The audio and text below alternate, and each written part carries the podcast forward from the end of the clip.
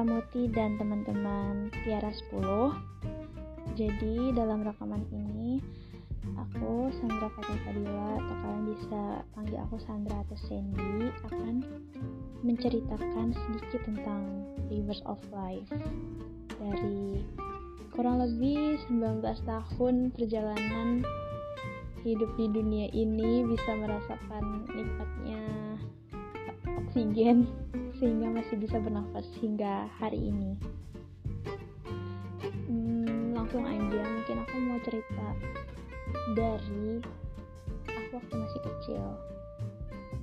Apa ya? Aku waktu masih kecil itu sangat-sangat imajinatif mungkin. Jadi kayak imajinasinya tuh tinggi banget.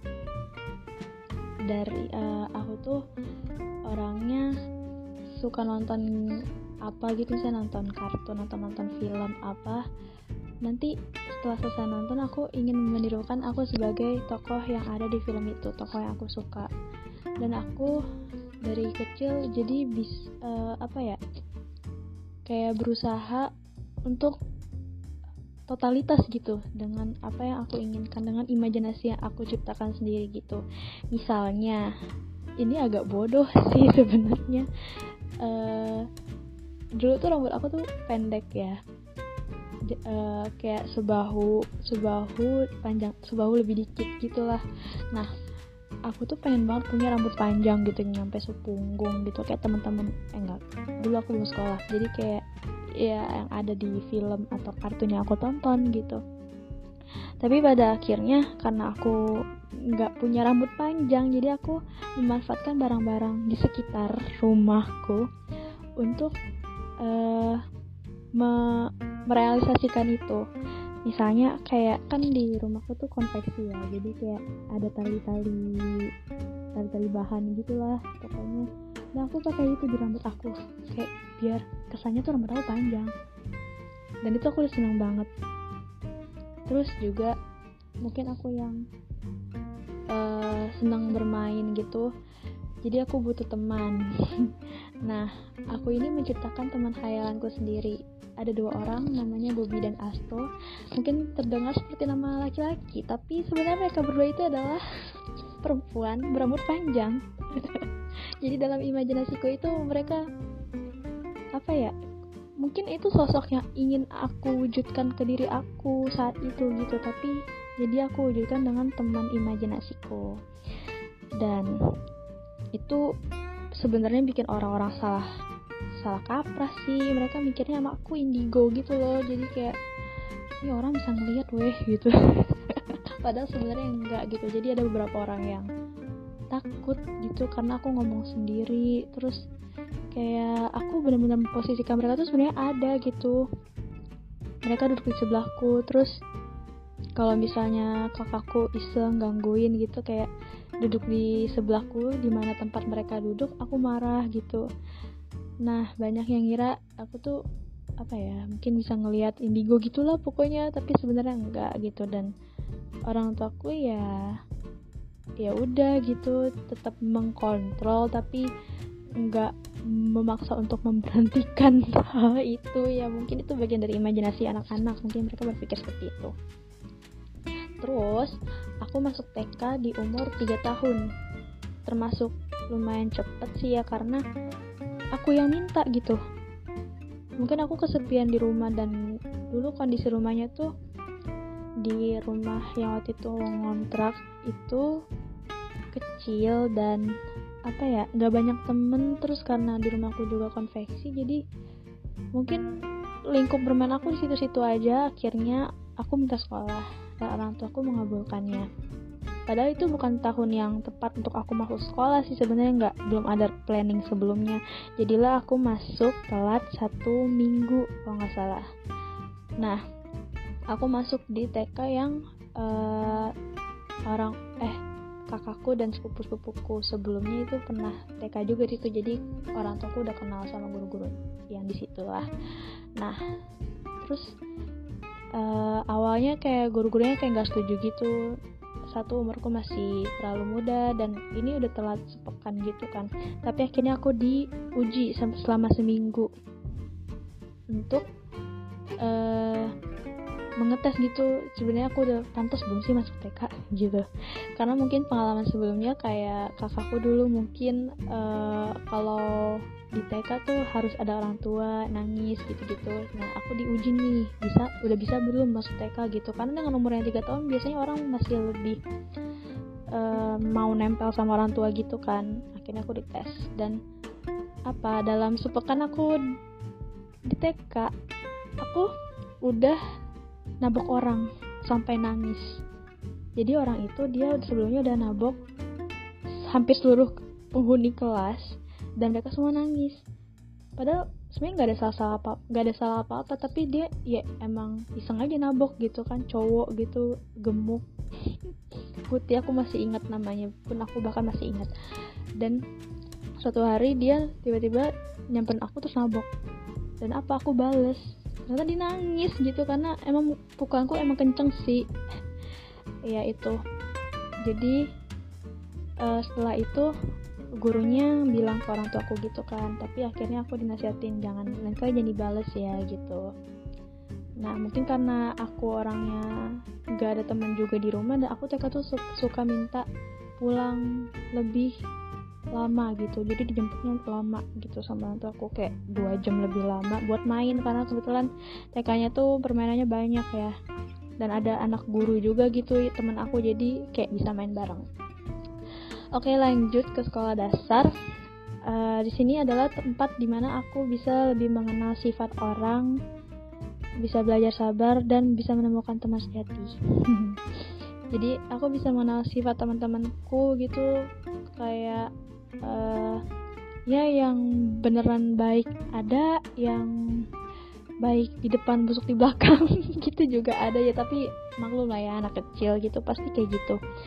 Dan kenapa aku bisa belajar, kenapa aku bilang aku belajar sabar di T K, karena uh, waktu itu aku kelas lima S D itu pertama kalinya aku main biola, pertama kalinya aku belajar biola gitu.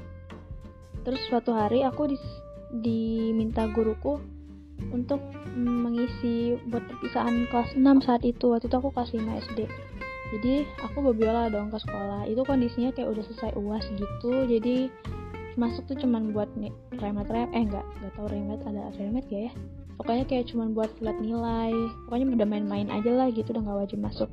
Nah aku bebiola ke sekolah itu aku takut-takut, karena aku takut dengan omongan-omongan orang, omongan temen aku yang nanti bakal bilang aku sombong lah, bilang aku ini itu, sampai aku kayak ngumpet gitu di kelas orang karena gak mau masuk kelasku. Dan itu beneran aja gitu, pas mereka tahu aku datang itu disindir-sindir satu koridor gitu. Aduh, capek sih sebenarnya dengan kota kota orang gitu, tapi aku berusaha buat berteman sama mereka gitu. Nggak tahu sih, tapi nah dia mengasuh salah satu teman dekatku. Terus teman dekatku itu kayak ya udah ikut-ikutan apa hmm, menjauhi aku gitu, tapi ternyata dia tuh cuma pura-pura, itu lucu banget sih. Terus pas hari H perpisahan kelas enam, dia dateng teman dekat aku itu dan memberi support gitu buat aku. Ya selain dia emang kakaknya juga kelas enam saat itu, tapi dia dateng buat ngeliat penampilan perdanaku. Dan uh, temanku itu uh, sampai sekarang masih menjadi teman yang aku percaya insyaallah seratus persen. Dia sekarang kuliahnya di Malang. Oke, lanjut. Aku masuk ke jenjang S M P, itu aku M T S. Walaupun kedoknya M T S, tapi ternyata banyak hal-hal yang tidak diinginkan terjadi. Bukan tidak diinginkan, apa ya? Kayak nggak mencerminkan M T S aja sih, mungkin aku mikirnya ya. Dan mungkin ada beberapa pengalaman buruk di aku um, saat-saat M T S. Dan itu emang benar-benar kayak apa ya? Saat-saat aku menca- mencari jati diri, asik. Ya aku kayak di situ hmm, lebih tahu temen yang sebenarnya serak sama aku, yang sefrekuensi sama aku itu seperti apa, temen yang bisa membangun aku itu orangnya seperti apa, temen yang gak toksik itu seperti apa. Aku baru bisa hmm, mengidentifikasinya saat M T S gitu. Terus juga aku juga hmm, waktu M T S itu benar-benar kayak labil banget sih, parah. Ya pokoknya aku yang kadang males hafalan, pas disuruh hafalan, bahkan salat duha itu kan wajib ya dulu di M T S. Itu aku juga males kadang dan lain-lain. Sampai akhirnya ketika aku S M A dan aku masuk S M A negeri, jadi aku dari S D sampai M T S itu sekolah Islam. Terus masuk S M A negeri itu benar-benar aku kayak kaget gitu loh, kok beda gitu, karena lebih bervariasi lah ya orang-orangnya. Tapi di situ justru aku lebih apa ya, bangkit dari keterpurukan, bangkit dari masa-masa kelam sih tepatnya gitu. Tapi ya udah, uh, aku masuk Rohis dan aku bisa benar-benar menemukan teman-teman yang real, teman-teman itu di Rohis.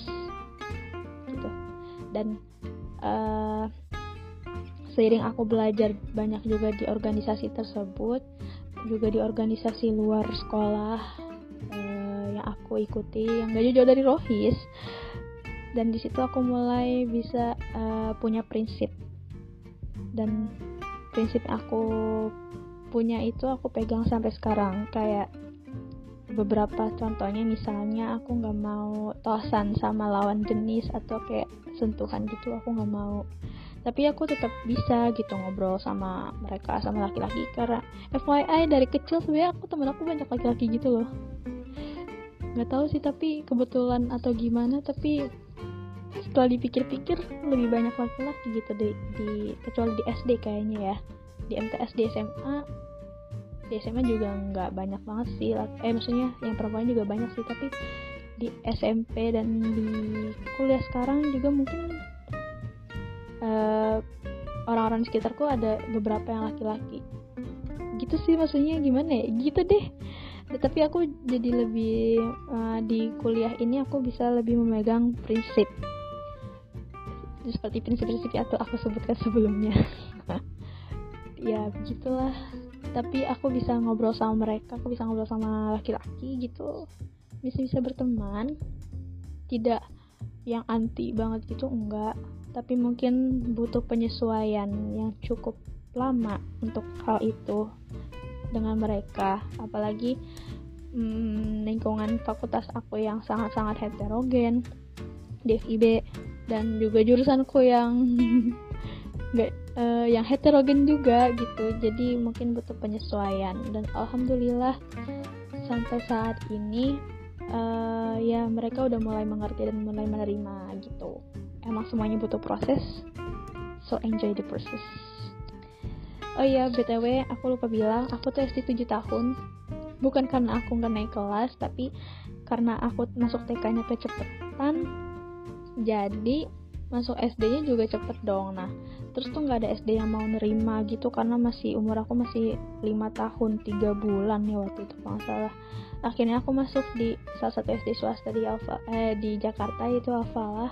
Dia ada kayak tra S D mungkin ya, namanya tahdiri gitu. Di situ belajar ngeja, belajar uh, baca tulis huruf Arab, didikte juga, imla khot tuh waktu itu namanya. Terus udah mulai belajar uh, apa vocabulary Arab. Ya udah mulai belajar kosakata kosakata bahasa Arab gitu. Setiap hari Kamis itu ada empat kosakata yang dihafal gitu. Aku ingat kosakata yang pertama kali aku hafal adalah maktabun, meja tulis. Oke, sebenarnya tinggal penting. Tapi ya begitulah kira-kira uh, my Rivers of Life. Semoga kedepannya bisa menjadi apa ya, hmm, sebuah perjalanan yang indah. Gak harus menyenangkan tapi indah, karena indah itu belum tentu eh, bisa juga gak menyenangkan kok. Indah itu adalah karena prosesnya kita bisa menikmati, kita bisa menikmati prosesnya. Itu sih menurut aku. So buat Tiara sepuluh, jangan patah semangat, jangan mudah menyerah. Just enjoy the process. Sekian dari aku. Terima kasih telah mendengarkan. lima belas menit. Wassalamualaikum warahmatullahi wabarakatuh.